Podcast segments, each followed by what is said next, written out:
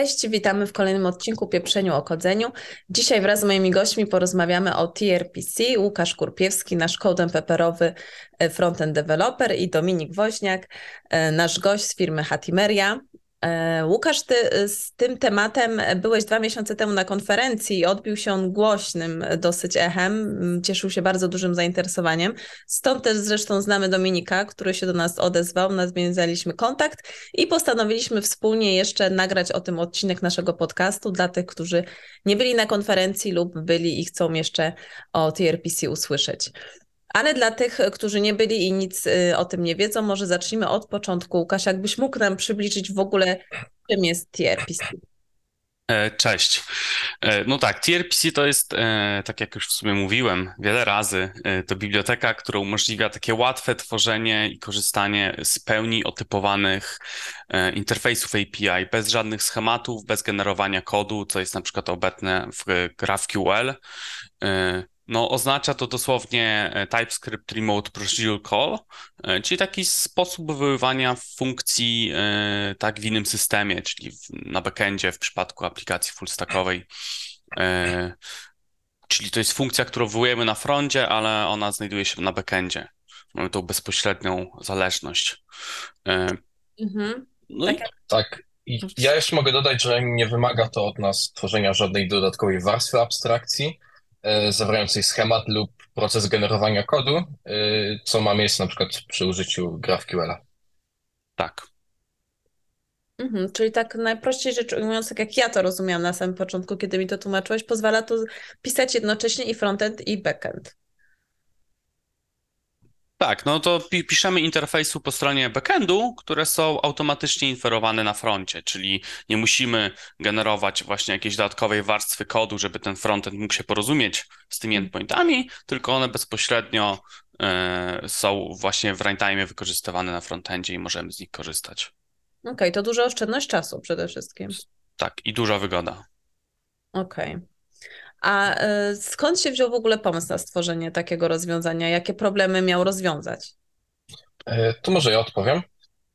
Na początku tak, jeśli chodzi o samą genezę tRPC, możemy poruszyć też temat gRPC, gdyż no, podobnie to brzmi, ludzie to mylą ze sobą i tu chciałbym zaznaczyć, że tRPC i gRPC nie są ze sobą w jakiś sposób bezpośrednio powiązane. Oprócz podobieństwa w nazwach. Oba dotyczą tworzenia interfejsów API, ale służą innym celom. No i tRPC koncentruje się na uproszczeniu tworzenia API dla aplikacji napisanych w TypeScriptie, a gRPC jest protokołem, który przy pomocy którego możemy tworzyć kanał komunikacyjny między mikroserwisami, serwerami, czy też usługami w naszych serwisach. Ale tak przechodząc już do tRPC, zostało ono stworzone przez Alexa Johanssona, który posługuje się pseudonimem Kat, z tego co pamiętam. I sam o sobie mówi, że jest full stack TypeScripterem, przez co tak mi się zdaje, że całe powstanie tRPC wywodzi się właśnie z jego pracy z TypeScriptem. Alex mówi właśnie, że stworzył tRPC, aby umożliwić programistom szybsze działania i eliminację potrzeby tworzenia tradycyjnej warstwy API, jednocześnie zapewniając, że tworzone aplikacje nie ulegną awarii. No i tak się przyjęło,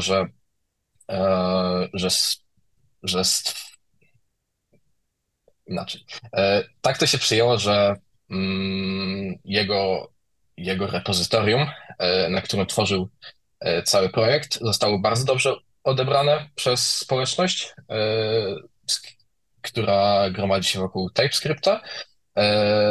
No i tak to się potoczyło, że w 2021 roku wydał pierwszą wersję i zgromadził do tej pory wokół niej około 25 000 gwiazdek na GitHubie, co jest już fajną liczbą. I projekt się rozwija dalej, Dalej są wydawane nowe wersje i cały czas możemy spodziewać się aktualizacji. To bardzo świeże rozwiązanie. No tak jak właśnie Dominik powiedział o tych pierwszych problemach, jak rozwiązuje ta biblioteka, no to taką główną cechą tRPC, tak jak Dominik wspomniałeś, jest właśnie ten TypeScript.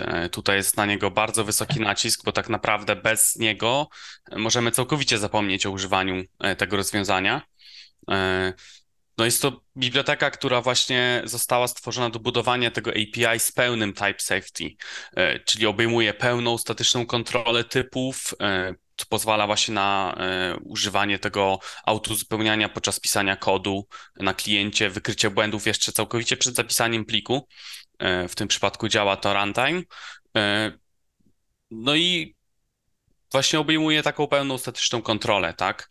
Nie wymaga generowania tego kodu, tych typów, nie wymaga samodzielnie pisania tych typów, tak jak na przykład w RESTie byśmy musieli to zrobić, tylko nasz walidator, nasz linter automatycznie w naszym edytorze tekstowym te typy zainferuje sobie. Tak? No w przypadku RESTa musielibyśmy tworzyć jakieś takie współdzielone typy, pisać ręcznie w TypeScriptie, nasz backend musiałby, już tam nieważne w czym napisany, musiałby je zaimplementować, a na froncie musielibyśmy oddzielnie jeszcze też je zaimportować i z nich korzystać albo też jeszcze ręcznie pisać. No tak. Plusem w przypadku RESTa mogłoby być, że mamy ten backend właśnie napisany w jakim języku chcemy. Tutaj te tRPC trochę nam to wymusza, no bo ten backend również musi być pisany w TypeScriptie. Tak, więc to są takie główne cechy i też takie jeszcze pierwsze problemy, które rozwiązuje.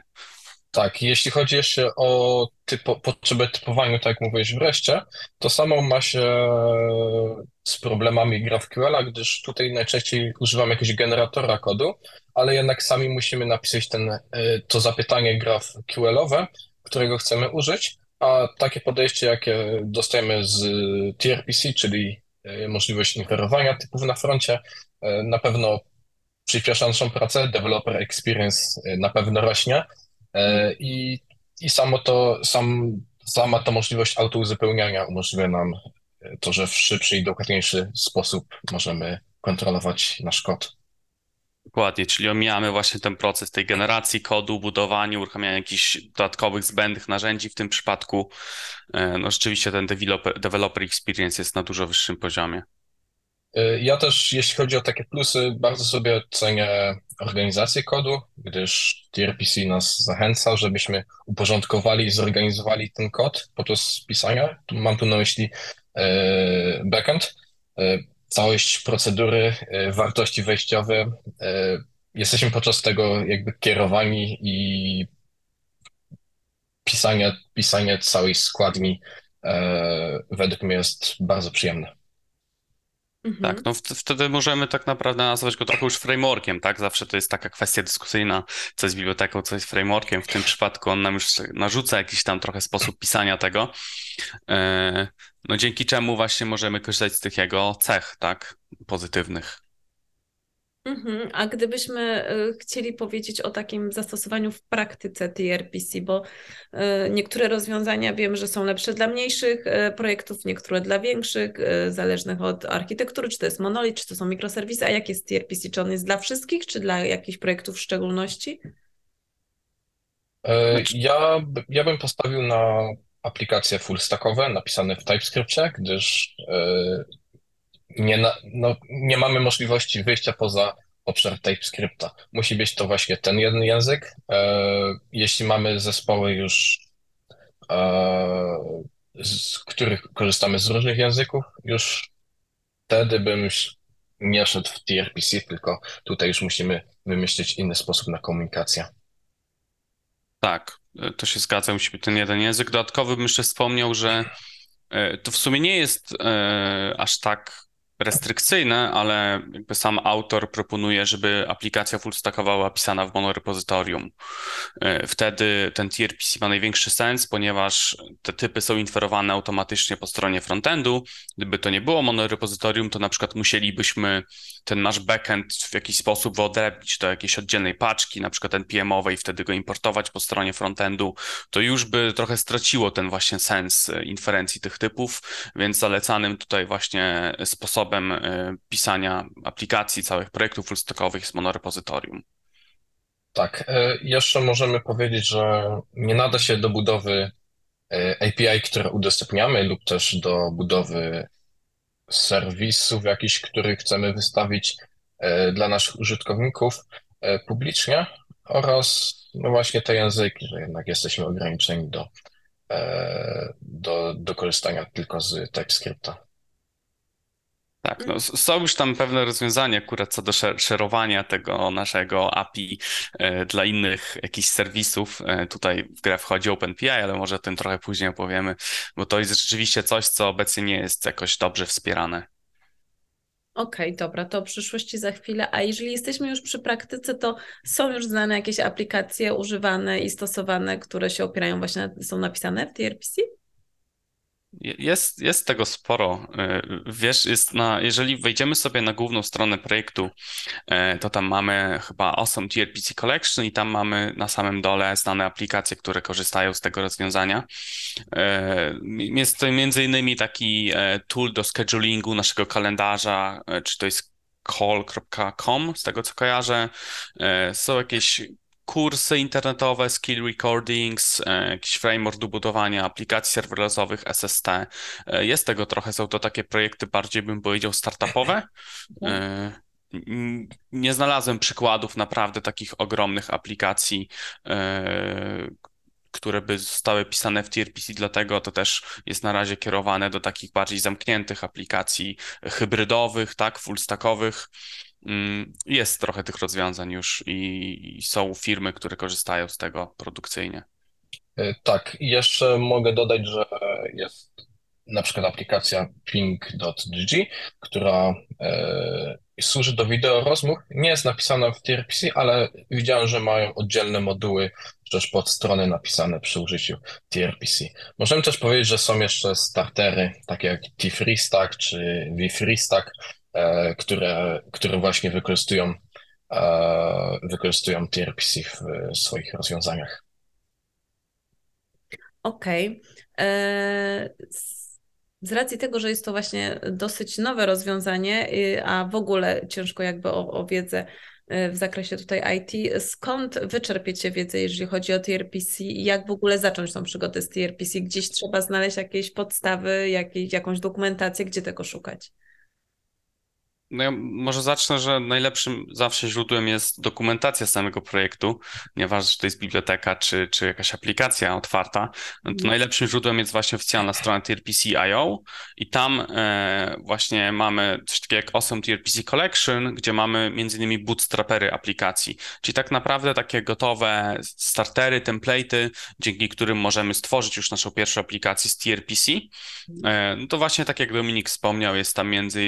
T3 App, tak, która korzysta pod spodem z Next.jsa, z tRPC właśnie, z Tailwinda i chyba z Prismy, jako ORM do budowania skimy naszej bazy danych, czyli już cały starter full stackowy, no tam jest tego więcej, możemy nie tylko korzystać z Nexta, ale z Solida, z Remixa, z samego Vite'a, tak, więc to jest takie pierwsze źródło, po które bym sięgnął, jeżeli chodzi o taką naukę, czyli przestudiowanie tej dokumentacji na oficjalnej stronie, skorzystanie z tego startera.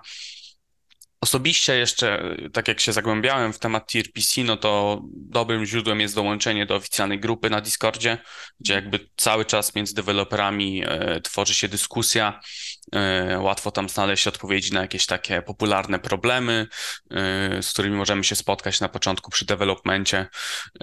Jest oprócz tego GitHub jeszcze, tak, YouTube. Tych materiałów robionych przez społeczność z dnia na dzień jest coraz więcej i już nie jest tak naprawdę trudno zacząć z tRPC i znaleźć na ten temat jakąkolwiek wiedzę.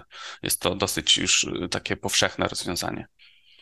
Tak, ja jeszcze dodam, że tak jak Łukasz powiedział, mamy tą zakładkę z projektami na stronie głównej tRPC i tutaj dwa fajne projekty open source'owe mi się rzuciły w oczy. Pierwszy to był Rally chyba. To jest prosta aplikacja do planowania spotkań, takie bardzo podobne do Doodla.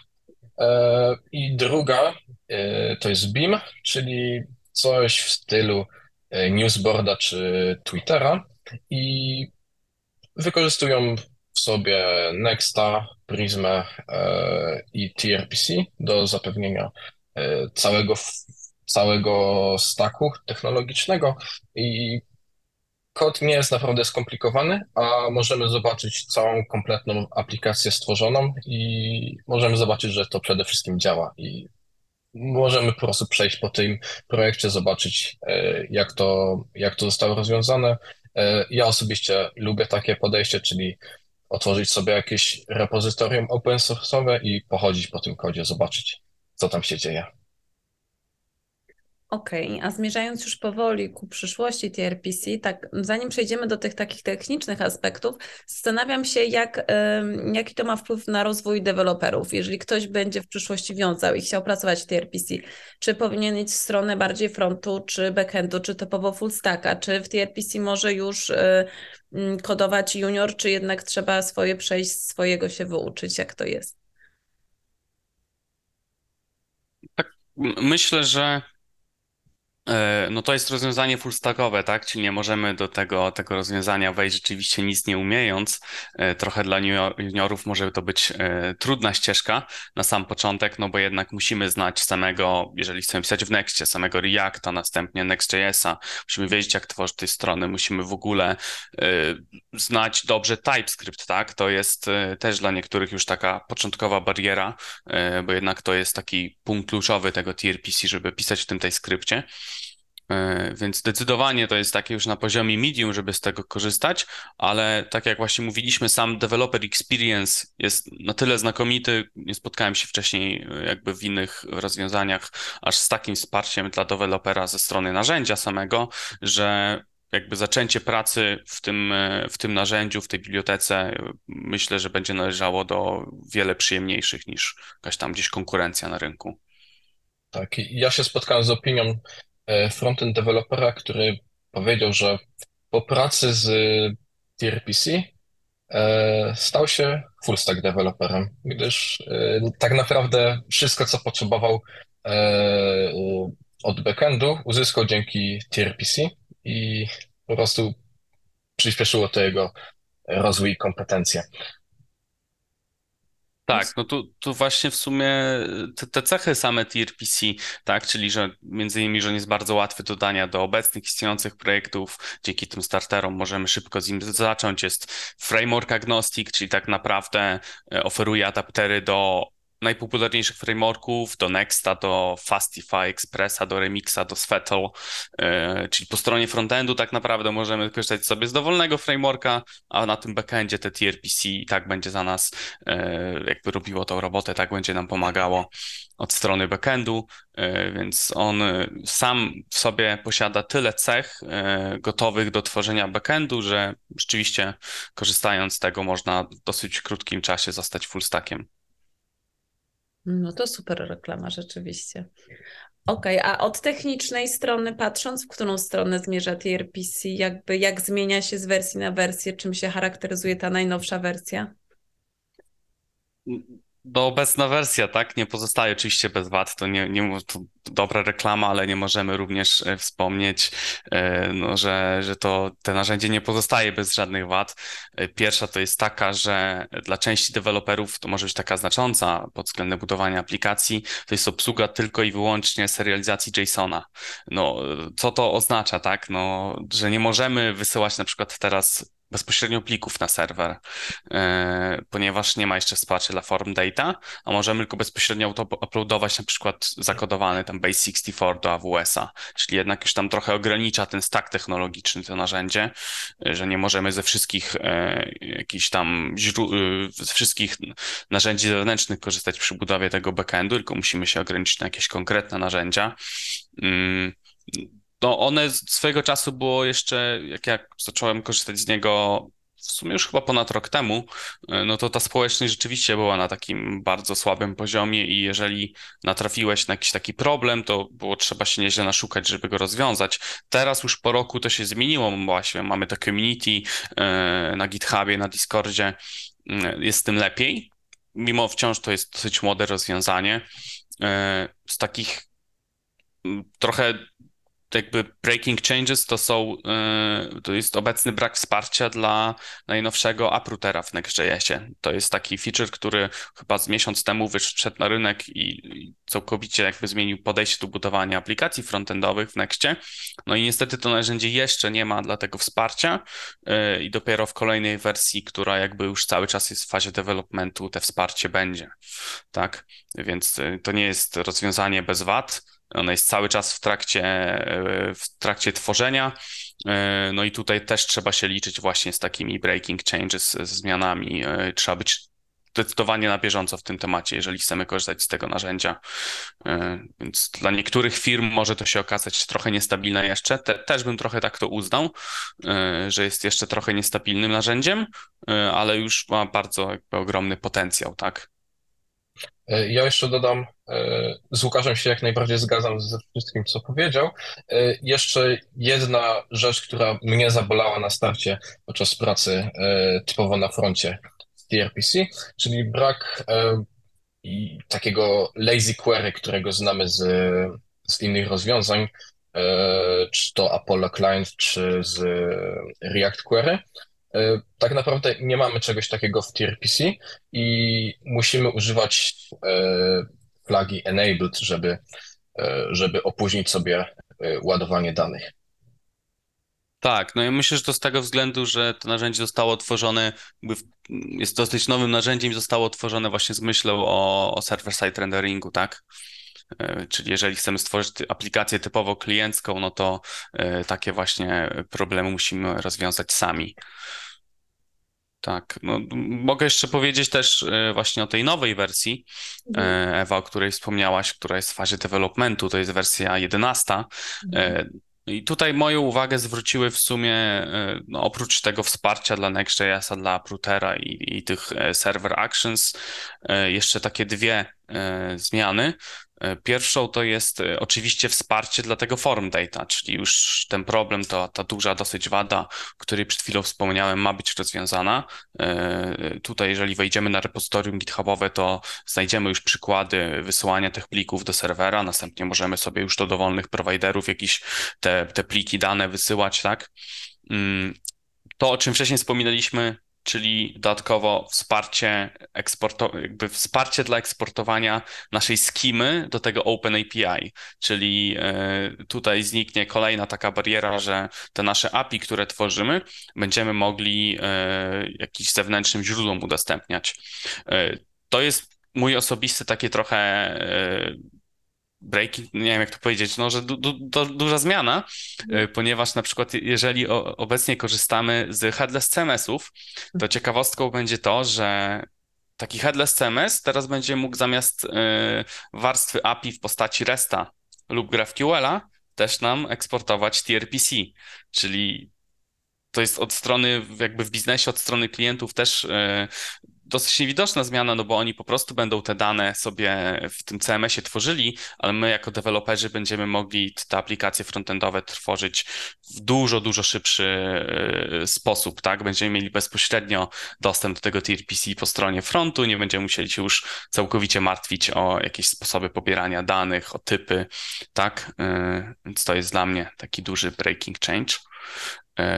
Taką ostatnią nowością, która mi się rzuciła w tej wersji 11, to jest rozwiązanie takiego problemu, że obecnie trochę w tRPC jest łatwo ujawnić jakieś wrażliwe dane w API, tak? W sensie w tym responsie z serwera, ponieważ on nie ma walidacji wyników, tak jak jest to na przykład w przypadku GraphQL-a, więc trudno jest śledzić, czy dokonuje się jakichś przypadkowych zmian, które mogą jakieś przerwać działanie interfejsu dla tego klienta, no więc tRPC wprowadziło taką nową funkcję snapshotów, to jest trochę podobne do takich snapshotów w testach jednostkowych wcześniej, No i one będzie działało dzięki właśnie walidatorowi schemy ZOT i automatycznie będzie nam generowało ten output, ten response dla frontendu, który już będzie likwidował te jakby wrażliwe dane.